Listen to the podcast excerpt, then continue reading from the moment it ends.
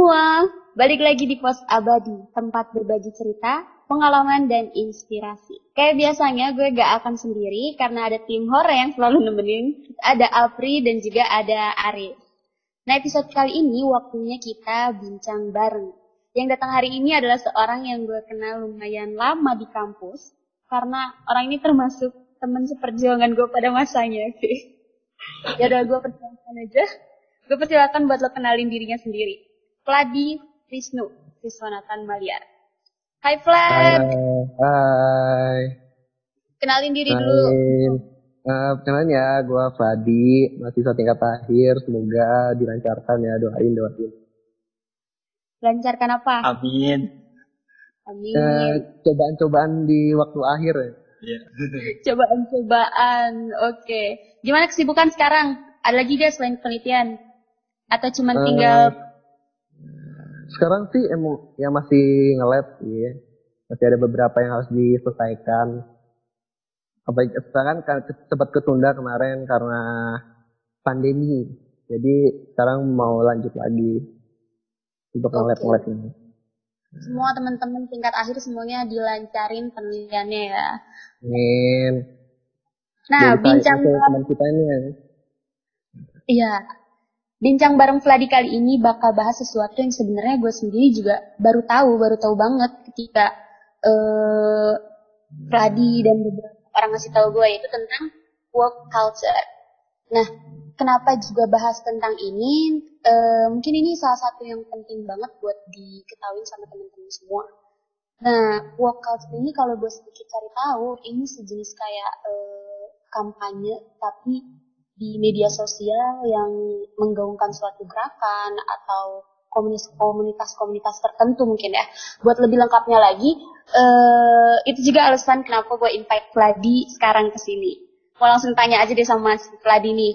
Vlad, kalau buat lu sendiri, nggak yang sepengetahuan lu work culture ini, apa orang-orang harus tahu banget tentang ini? Kenapa orang harus tahu tentang ini? Oke, eh, gue yang kasih tahu dulu ya, setahu gue.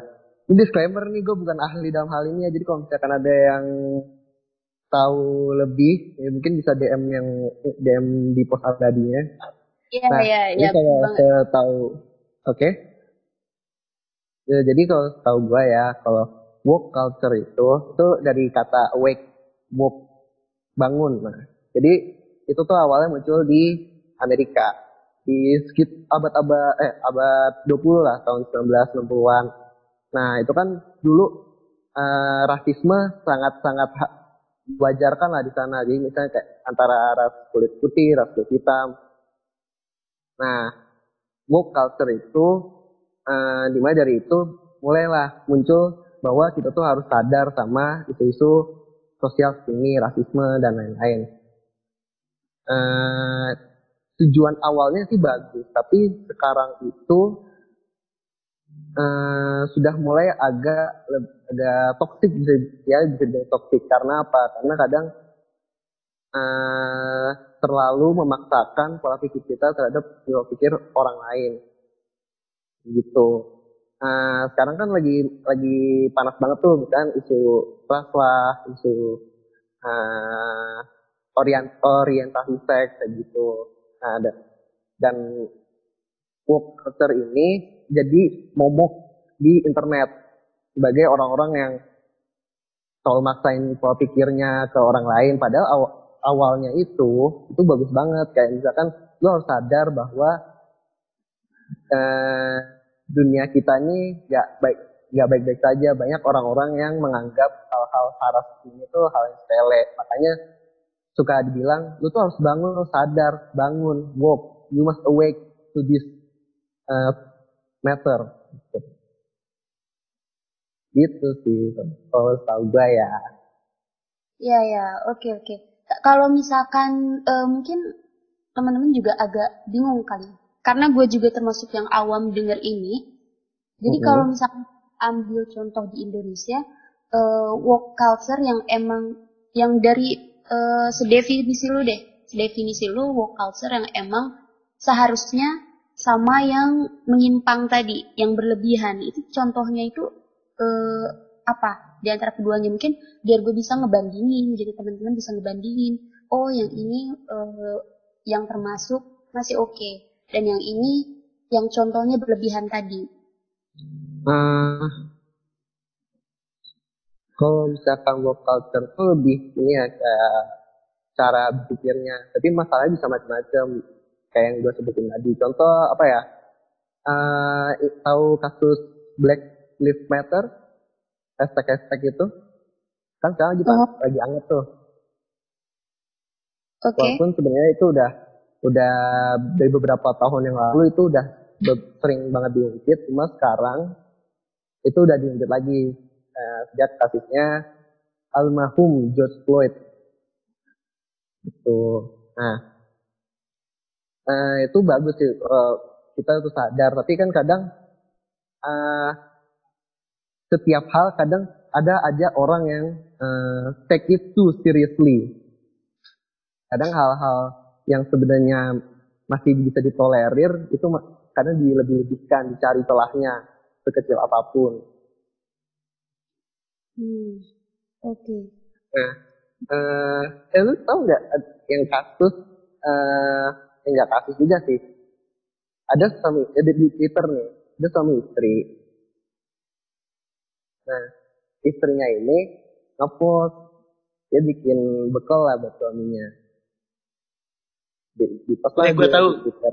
Tahu kan, Riz? Nah, gue tahu, gue tahu, tahu. Oh, di, eh, yang di, um, sebutan patriarki? Iya. Oke. Okay.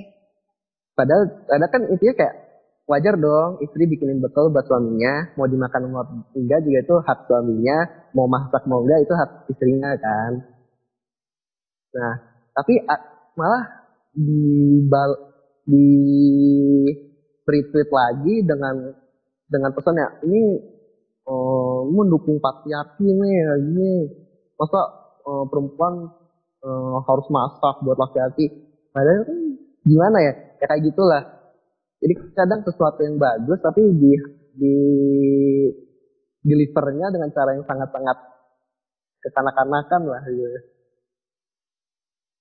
Gitu. Baik. Oke, okay. dan itu uh, sekarang ini merambat sampai ke Indonesia bumi. Iya.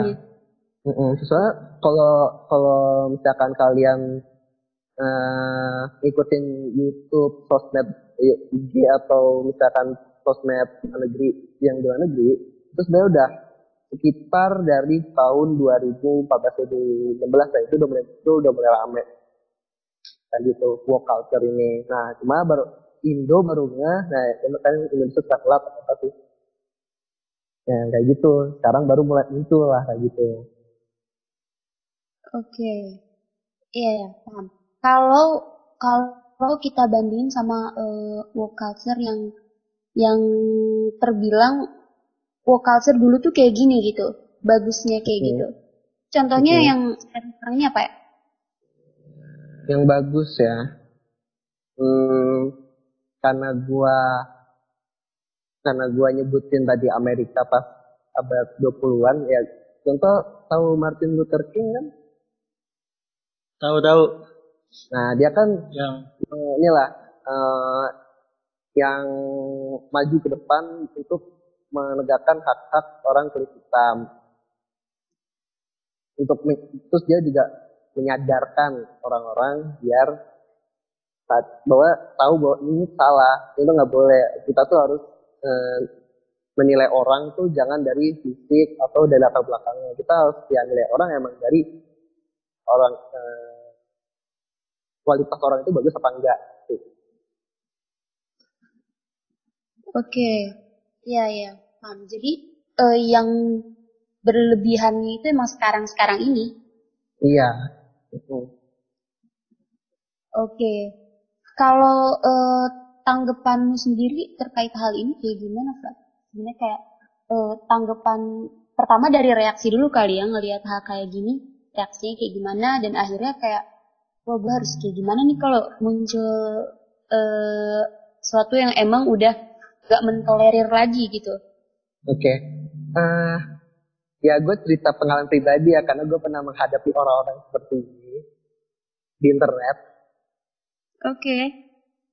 Nah, jadi tuh kadang uh, lo harus tahu dulu bahwa mereka itu tidak menerima istilah moderat. Jadi lo nggak bisa nggak nggak bisa. Pokoknya kalau lo mau kalau misalkan lo mau uh, mendukung ini harus mendukung benar-benar mendukung. Kalau misalkan lu ya, mau ngikutin cara mereka, lu dianggap tidak mendukung mereka. Kayak gitu. Nah, nah habis itu kalau misalkan kalau menghadapi itu ya intinya lu jangan kepancing dan sama ingin mereka. Kalau misalkan mereka mulai memaksa lu ngapain hal itu ya udah lu bilang aja fans gua di sini. Kalau fans lu di situ ya udah itu nggak usah itu sesuatu yang nggak usah diperdebatkan karena itu cuma adu kesempatan doang. Intinya ini lu kasih tahu aja gue pendapat kayak gini kalau lu terima ya udah kalau enggak ya udah. Kalau menurut menurut lu lebih benar ya udah kalau menurut gua kalau menurut lu lebih benar ya udah gitu cuma kalau soalnya di internet itu lu nggak bisa maksain karena lu, ujungnya cuma perselatan doang udah logika tuh ya nol belak nomor sekian lah begitu ya ya oke okay, oke okay. gue gue setuju sih yang uh, lo bilang internet itu logikanya itu udah hampir ke mana kali ya karena gue uh -uh. uh, ngelihat sendiri sekarang ini kan emang lagi uh, naik banget tentang yang orientasi seks itu kan. Nah yeah. uh, bener-bener ketika gue lihat uh, gue iseng aja sih gue iseng ngeliat mana sih akun yang pro mana sih akun yang kontra gitu. Gue coba cek di antara keduanya dan uh, dua-duanya berusaha ngedepankan logika masing-masing yang ujung-ujungnya sebenarnya ya lo tau lah kayak gitu kan. Gitu. Nah ya iya gitu nah kalau menurut lo sendiri kayak gimana gitu nah, karena lo menyebutkan itu ya gue ambil contoh itu juga ya oke okay. hmm. Bentar-bentar tadi pertanyaan lo adalah bagaimana kita menyikapi hal tersebut kalau gue yeah. ya, ya gue berusaha untuk melihat itu dari dua sisi sih. Misalkan uh, pasti ada pasti orang pasti punya alasan kenapa dia kekeh banget sama hal itu. Betul betul. Ya, gue cari tahu itu. Nah, yang menyebabkan orang itu terlalu kekeh banget sama pendirian dan memaksa orang lain adalah karena dia tidak tahu sudut pandang sebenarnya dia gimana. Oke. Okay. Nah, uh, wah ini jadi jadi jauh nih pak bahasanya. Lo tahu oh. kenapa orang kenapa orang pasti sangat yakin dengan apa yang uh, kenapa orang itu dia uh, dia pasti punya research tentang yang dia video aja. Nah, ya. Contoh deh, lu buka lu buka uh, YouTube misalkan YouTube lu coba lu bikin dua akun yang berbeda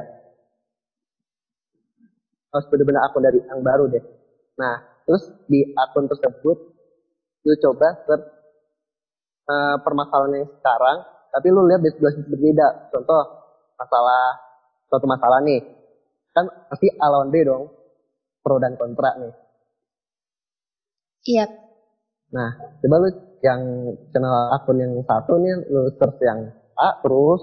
Nah, yang akun yang kedua, coba lu search yang B terus. Nanti lu lihat rekomennya, pasti bakal bakal beda banget.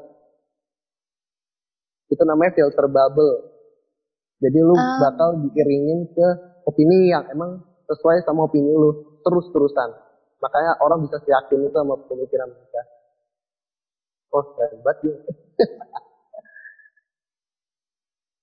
Itu uh, berarti gitu. emang dari algoritma juga kan? YouTube, ya. Instagram, uh -huh. kayak gitu. Dan kenapa gue ya. tanya ke Ya. Okay. lanjutin kan? Enggak, enggak tadi. Enggak, oh, udah. ini. Iya. Tadi kata lu mau, oh. ini mau lagi. Iya, oke, okay, oke. Okay. Tadi kenapa gue nanya kayak gitu? Karena gue sendiri ngalamin di situ. Gue ngeliatin Instagram, terus dari YouTube juga, Instagram dan YouTube sih yang banyak karena gue nggak main Twitter jadi gue lebih banyak dapat dari dua itu dan ketika hmm. gue lihat uh, rekomendasi yang dikasih gitu. Bahkan kadang gue buat ngeklik suatu hashtag pun, uh-huh. gue mikir dua kali gitu. Wah ini bakal ngerubah algoritma Instagram gue enggak ya gitu. Terus, eh, lu, uh, sep, sep, sep, sorry ya gue potong ya.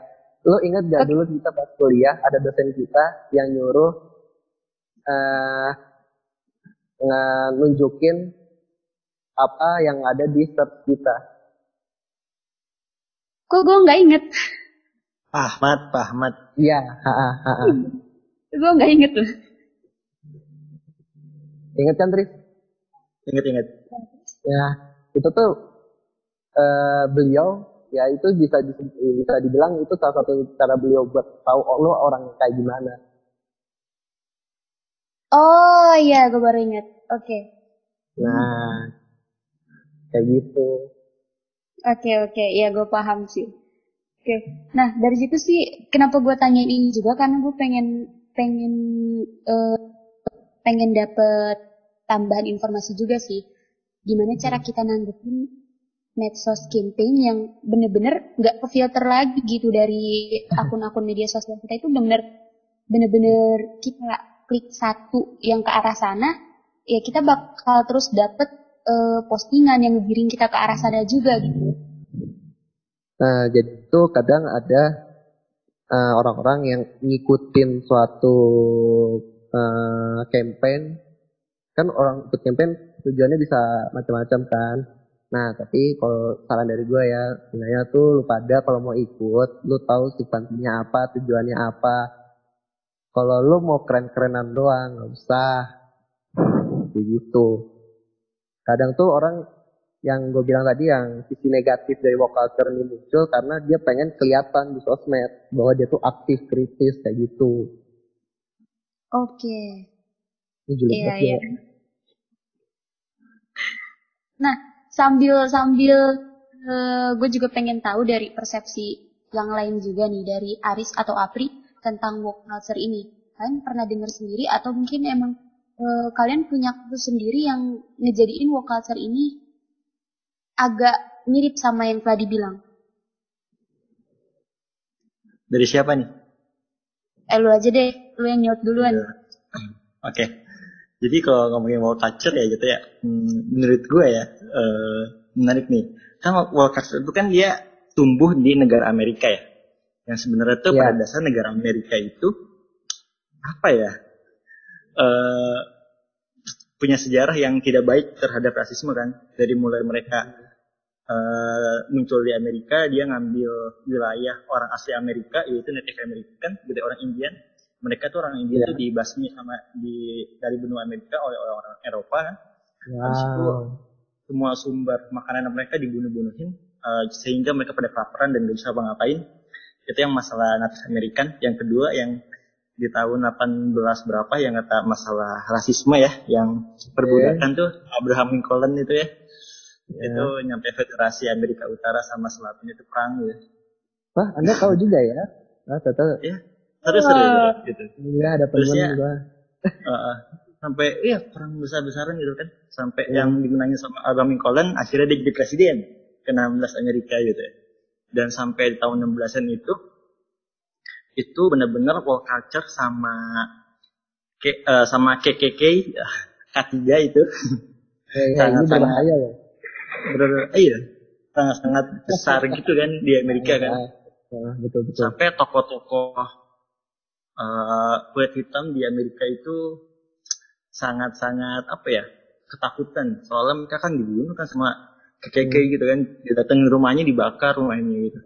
Dan kalau Tapi ada beberapa juga dan eh dan kalau mereka lapor ke polisi pun mereka bakal disalahin juga iya gitu kasihan gitu dan tapi serunya itu di tahun 60-an itu beberapa uh, beberapa apa beberapa tokoh besar di Amerika kayak Sam Cooke dia seorang penyanyi terus ada Malcolm X dia seorang politikus ya. ada hmm. seorang olahragawan Muhammad Ali gitu dia pun ada lima orang gitu yang berani speak up untuk uh, ngomong bahwa orang kulit hitam punya hak yang sama sama orang kulit putihnya.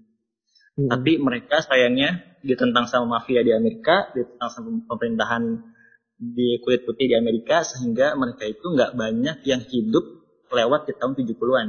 Hampir mereka Bahkan- semua mati di tahun 69 gitu. Si Malcolm X ditembak pas lagi dia orasi kan kalau nggak salah tuh. iya tembak di pas lagi orasi. Ya sampai sekarang Amerika 200 tahun berdiri kasus atau isu masalah rasisme tidak pernah selesai sampai sekarang gitu. Dan gue setuju sama Vladi wall culture awalnya baik tapi ke sini-sini semakin banyak yang menunggangi wall culture ini gitu kan. Yang Oh, awalnya ingin iya ingin ingin banget untuk apa ya menegakkan sebuah kebebasan dalam kehidupan tanpa ada rasisme tapi sekarang semakin lama semakin apa ya terlalu barbar menurut gue sih Ya. Dari mulai eh, dan bahkan gue yang masalah ini sih George eh, Floyd ini gue agak-agak sedikit apa ya gue mencium-cium bau penunggangan yang sangat tajam gitu ya Karena dari sekarang mau mulai- memilih Tono kan. Ah-ah. Dari mulai mereka yang awalnya eh, baik gitu ya dengan tuntutan bahwa nggak suka sama polisinya, polisinya harus di eh, apa di apa ya didapat hukuman sebagai pembunuh kelas satu dan tapi cuma di tingkat tiga doang. Akhirnya mereka pada demo. Tapi sekarang-sekarang tuh malah lebih ke penjarahan, semua dan penjara, sampai sekarang kan apa tuh Bat? Atau Oh oke. Eh, terus sampai-sampai kan apa namanya eh, tumbuh eh, itu lama-lama ke arah sekarang ke arah LGBT bahkan. Jadi kayak banyak banget penunggangan di kasus si George Floyd ini. Gue kasihan banget sama orang-orang yang sebenarnya dia ingin ikhlas untuk berjuang kebebasan orang-orang kulit hitam Amerika apa Afrika American gitu ya. Tapi malah ditunggangi oleh banyak hal gitu. Yang di mana yang gue tidak suka adalah mereka mengatasnamakan hak asasi manusia gitu ya. Untuk Iya.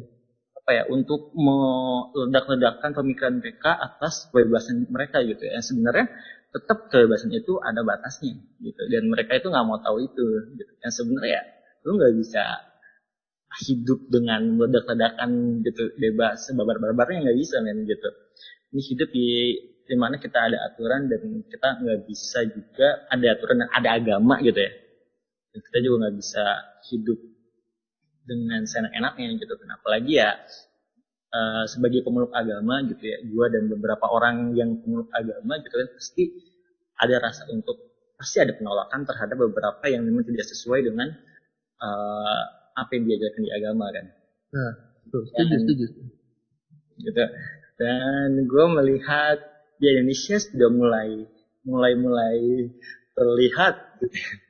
dari mulai kemarin ya kemarin tuh ada UU PSK yang di yang tidak PKS. diutamakan gitu ya PKS ya PKS yang PKS. disampingkan gitu ya Eh, beberapa tuntutannya dan gue sedikit kaget ya gue kaget banget gue kemarin sempat baca berita tentang pelecehan seksual dan ternyata yang terjadi adalah ketika misalnya ada orang apa ya paling memanggil namanya kita godain misalnya Septi atau misalnya Shiulin cewek gitu ya itu pelecehan seksual gue kaget juga ya wah so, sampai separah itu gitu ya pelecehan seksual tuh sampai seringan itu pun di bisa dihukum bisa di, bisa dikena diajukan ke hukum gitu ya bisa dikenakan hukum menurut gue kayak waduh menurut gue kayak film-film yang dulu gitu yang pakai culture itu yang buat siulin cewek buat godain cewek gitu ya apakah mereka Hmm. akan hukum juga ya? gue berpikir gitu Bisa dan wall culture ini semakin semakin ini sem- bukannya semakin meruncing gitu ya untuk mana yang benar tapi semakin melebar gitu. Jadi ke mana-mana menurut gue. Dan ini yang benar-benar harus kendalikan adalah orang-orangnya gitu. Minimal diri sendiri sih gitu ya. Gimana kita nanggepin itu. Itu sih dari gue wall culture itu mengenai Amerika ya sebagai asal usul wall culture. Yang kedua pengembangannya itu ya cukup cukup apa ya agak-agak membingungkan gitu ya sekarang jadi malah tempat orang untuk eh, pansos gitu ya. Kayak pengen keren keren gue juga nggak suka sama artis-artis influencer Indonesia ya yang gue cukup kecewa sama mereka. Kayak giliran eh, Josh Floyd gitu ya di Amerika gitu ya dan mendunia. Dan mereka tuh selebritis pada ikut-ikutan buat nyuarain itu giliran di Papua. Kemarin mereka diem-diem aja gitu ya. Dan gue kayak "Man, Yeay, keren Kan- banget Aris.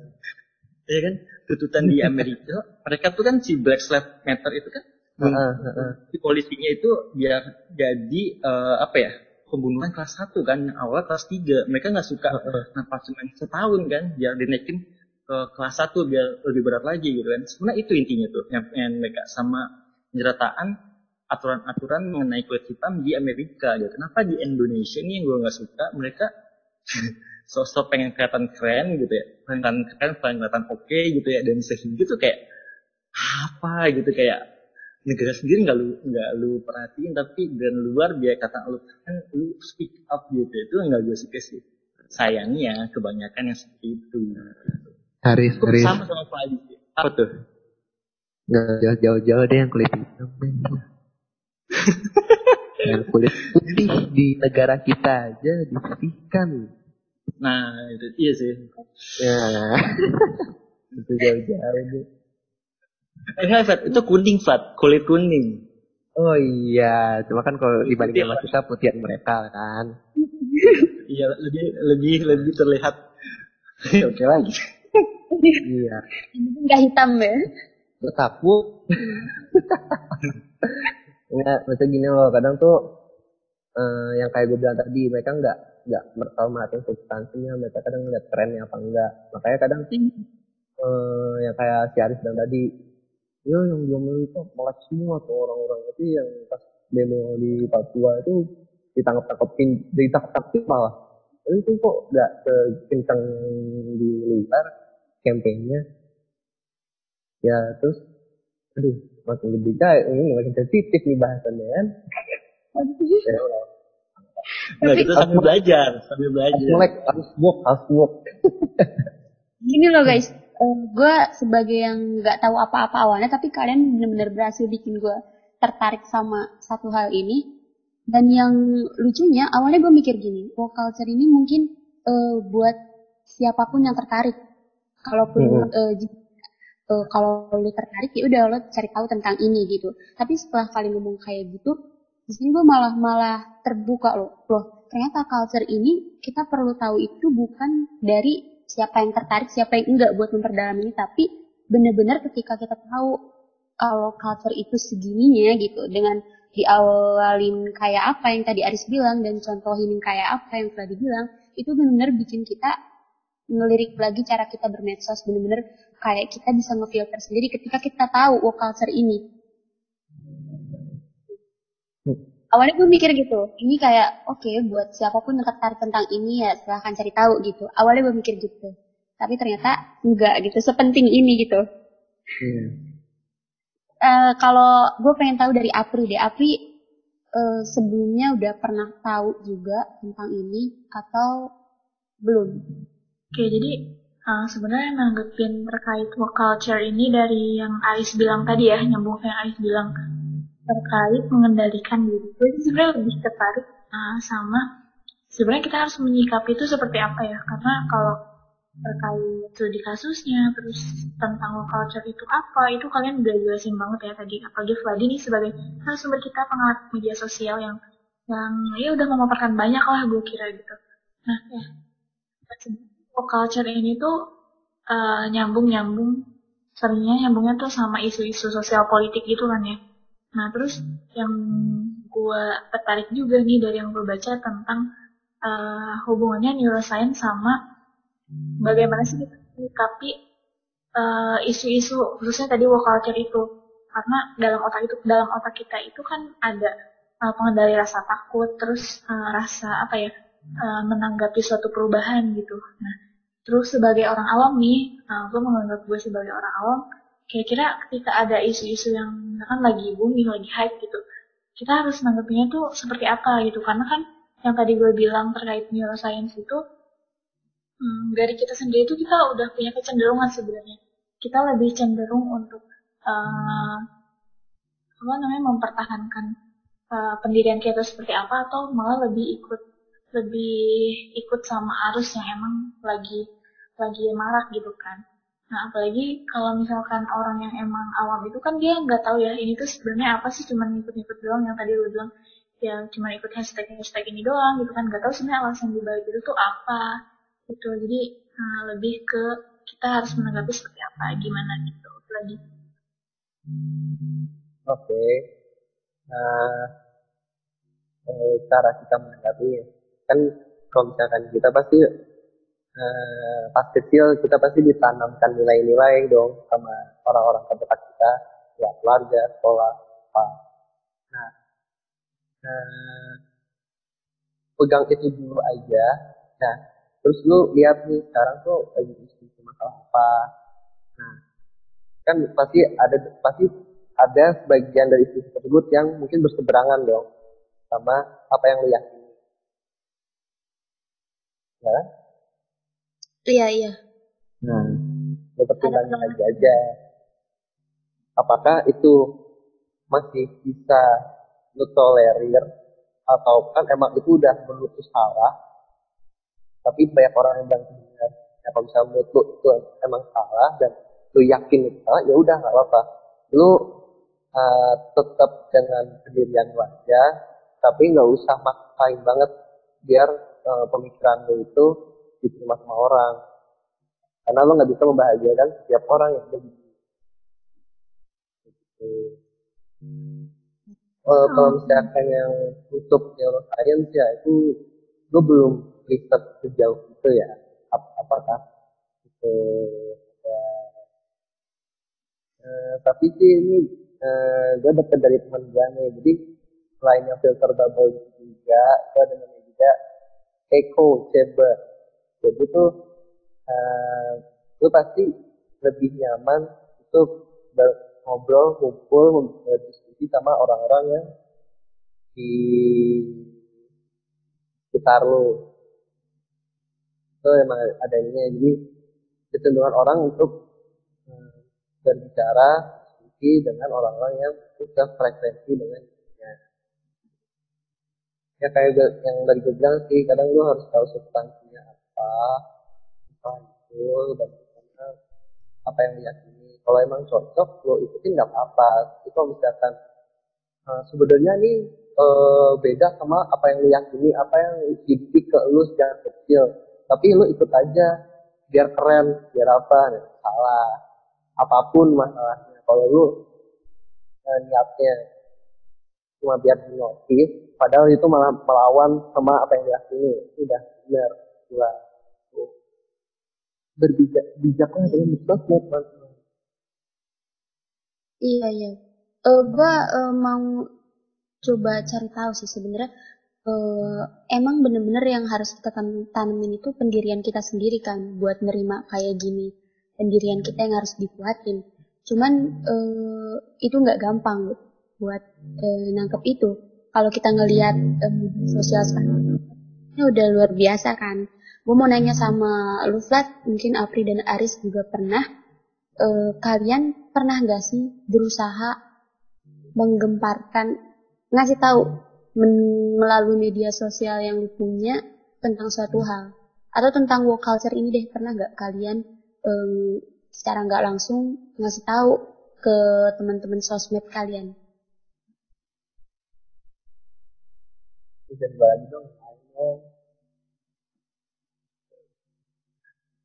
Dari siapa nih, Sep? Uh, oh. Dari Pladi dulu deh. Yo, Sep.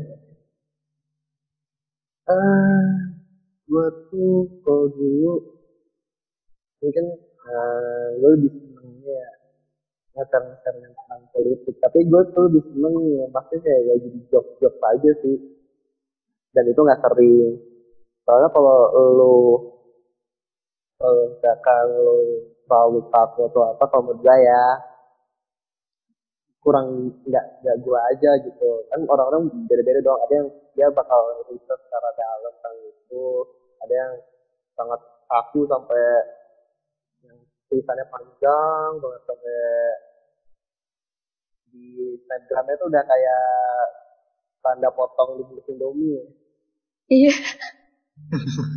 Nah itu kalau gue eh ya gue jadikan sebagai guyon aja sih yang kayak hmm. itu yang ada sekarang karena gue lebih seneng menertawakan itu daripada menganggap itu serius terus gue sendiri yang stres kalau gue kayak gitu oke okay. dengan gaya lu sendiri gitu ya iya oke okay. Ntar kalau misalkan ada yang penasaran gimana cara Vladi nyampeinnya, di follow aja ya. At Vladi. Jangan, jangan, jangan. di teror Vladi langsung. di teror. Oke. Okay. Kalau Aris gimana Aris? Pernah nggak? Uh, tapi pertanyaan, pertanyaannya uh, pernah nggak menyuarakan culture atau yang lainnya di media sosial gitu ya? Iya. Kalau gue, gue belum pernah sih gue. Menurut gue media sosial itu sebuah di mana uh, itu bisa orang semua orang lihat situ gitu ya dan gue gue nggak pengen apa ya gue ini berpihak kepada suatu pihak sih gitu. Soalnya ya kalau gue mah uh, lebih suka ya berdiskusi di tempat yang lebih gentle gitu dibandingkan sosial media gitu. Ya gimana nanti kita ngobrol diskusi ilmiah atau ke arah mana. Kalau di sosial kan cuman ngomong-ngomong gak jelas sok-sokan gitu. Kan ibu kayak adalah gue nggak peduli di sosial media kan mau orang bahas apa apa pun tapi kalau misalnya tapi gue tetap ngikutin berita yang seharusnya gue konsumsi gitu ya gitu. Dan di media sosial gue nggak nggak suka speak up sih. Karena kurang gentle gitu. Kayak oh. ngata-ngatain doang gitu. Kayak sosokan doang gitu. Kayak kalau gue sih ya udah. Kalau lu mau ngomong ngobrol sama gue ayo kita ngobrol gitu. Gentle. Jangan ngomong habis itu kabur gitu. Kan sosial media punya kan. Nggak ada bukti fitnah sana fitni kan. Nggak ada apa-apa gitu gitu. Jadi gue kurang suka sih gitu. Gue lebih suka ini sih sosial media pas zaman Twitter belum ada politik. Tahun 2010-an kalau nggak salah ya.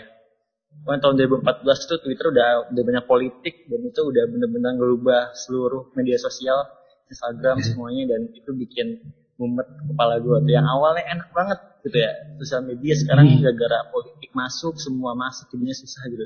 Gak enak banyak orang sok-sokan ngomong sana sini sih. I don't like it. Gitu. Deh gue Apri Apri. Btw at tadi udah gue follow ya. Oke ini gue cek nih gue cek gue cek. Jangan lupa sahabat abadi juga follow narasumber kita kali ini at tadi Maliar. Oke okay. sebenarnya kalau gue kalau gue tuh nggak pernah. Gitu, oke oke. Gue gak pernah sih campaign atau maksudnya kayak ngepost ngepost gitu apalagi kalau isu-isu politik ya karena gue nggak terlalu tertarik sebenarnya dan dan ya biasa aja gitu sebenarnya dan sekaligus gue pengen nanya juga nih kira-kira kalau menurut Vladi sendiri atau menurut kalian sepenting apa sih kita tahu tentang isu ini maksudnya um, apa pentingnya gitu kita tahu isu-isu kayak gini dan ya apa yang bisa kita ambil lah gitu value-nya. Oke, okay. eh, siapa? Ini gue yang jawab apa siapa nih? Boleh, boleh, boleh. Oh, gue nih, oke. Okay.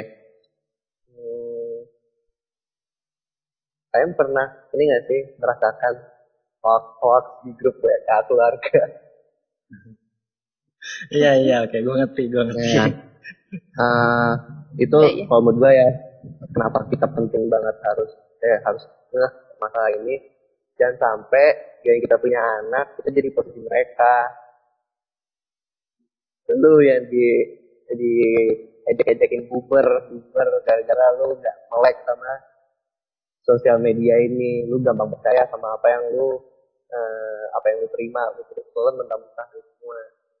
Itu itu pentingnya. Karena sekarang tuh sekarang media oh kayak yang TV TV media ada kompas apa apa itu udah mau masuk ke internet semua. Dan sekarang tuh eh, kenapa makin banyak waktu apa atau berita-berita yang nggak penting lah atau misalnya kayak eh, 10 fakta menarik nomor tiga bikin kamu kaget yang berita-berita bikin kayak gitu yang harus kita pilih karena ini nih nih eh, dari yang gue tahu ya jurnalis itu setiap kayak setiap minggu setiap hari itu harus nyetor berita apa pun. Kalau mereka nggak nyetor, nggak nggak dapat duit. Makanya ada beberapa channel yang channel berita yang masang ya, langganan lah apa karena mereka pengen menjaga kredibilitas berita mereka tapi ada juga yang nggak bisa kayak gitu mereka akhirnya ya bikin berita-berita nggak penting yang ujung-ujungnya malah ngefek ke kalau pikir orang-orang yang enggak yang asal menerima berita yang mereka terima gitu. Wah menarik juga sih sebenarnya ya. Dari Iya, iya. apa pentingnya kita tahu isu-isu ini. Aris gimana nih? Dari gue. Tapi pertanyaannya apa sih? Kenapa kita harus melek sama isu ini, isu mau culture atau sama sosial media atau gimana? sama efek woke culture ke sosial media sih bisa nggak sih Oh, oh. oke oke. Yap. Berarti intinya gitu ya. Hmm, buat gue penting banget sih gitu ya. Ah, gimana ya? Woke culture ini kan jenisnya ma- macem banget. Ah, jenisnya itu kan banyak banget ya. Macamnya banyak banget ya. Ada rasisme, feminisme, dan sebagainya gitu ya. LGBT dan sebagainya. Ya. Dan menurut gue itu Politik kalau juga. kita politik juga betul. Kalau misalnya kita nggak melek gitu ya. Dan orang seenak-enaknya ngomong sana sini tanpa bukti, tanpa apa, tanpa cuma mengatasnamakan hak, hak asasi manusia, menurut gue kayak itu bahaya buat kita karena nantinya itu berpengaruh terhadap konstitusi kita sih. Contohnya, ngeri nggak sih kalau LGBT legal di Indonesia? Sekarang artis-artis sudah banyak loh yang setuju dengan LGBT gitu. Tanggapan lu gimana? Pasti kan ini kan, maksudnya kayak ada rasa mungkin ada yang menerima dan ada juga yang menolak gitu ya. Dan ini kita harus benar-benar melek sesuai nggak sih sama konstitusi kita di Indonesia gitu. Itu yang pertama. Yang kedua, bagaimana tentang media sosial? Media sosial itu ingat semuanya ditonton sama orang. Orang semua bisa ngeliat gitu. Gimana kita cuma satu ya, cuma kita doang yang bisa memfilter diri kita gitu. Posting sana sini, repost sana sini, nge-tweet sana sini itu bikin kita jadi kelihatan apa ya? eh, sangat-sangat terbuka sehingga kayak wah nih orang kayaknya eh, mendukung ini mendukung itu sementara kan kita belum tentu mendukung itu kan jadi sehingga banyak orang yang salah sangka eh, bahkan sampai menyebarkan hoax gitu kan ya. Dan ya gitu jadi kayak akhirnya sosial media itu cuma menjadi tempat kampanye-kampanye gelap tentang hal-hal yang tidak jelas gitu. Apalagi sekarang buzzer kan dibayar sana sini kan dari berbagai pihak. Ya kan? Buzzer tuh buzzer itu dibayar-bayar dari pihak paling atas pemerintah sampai paling bawah pun dibayar itu buzzer tuh. Bahaya juga sih sampai dan tadi gue mau apa tadi ada yang penting banget tuh yang tadi Fadi ngomong pengen gue tanggapi tadi ya. Eh, tadi masalah masalah ah masalah berita gue setuju nih. Jadi kemarin gue kan ngambil mata kuliah komunikasi massa ya di situ ada kuliah umum itu mengundang dari pihak Tirto sama Vice Indonesia gitu ya.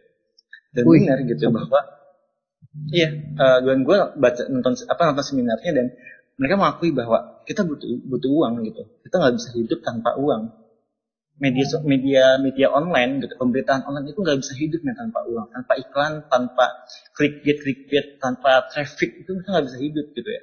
Makanya kenapa ada ya kan uang gitu sekali lagi gitu ya.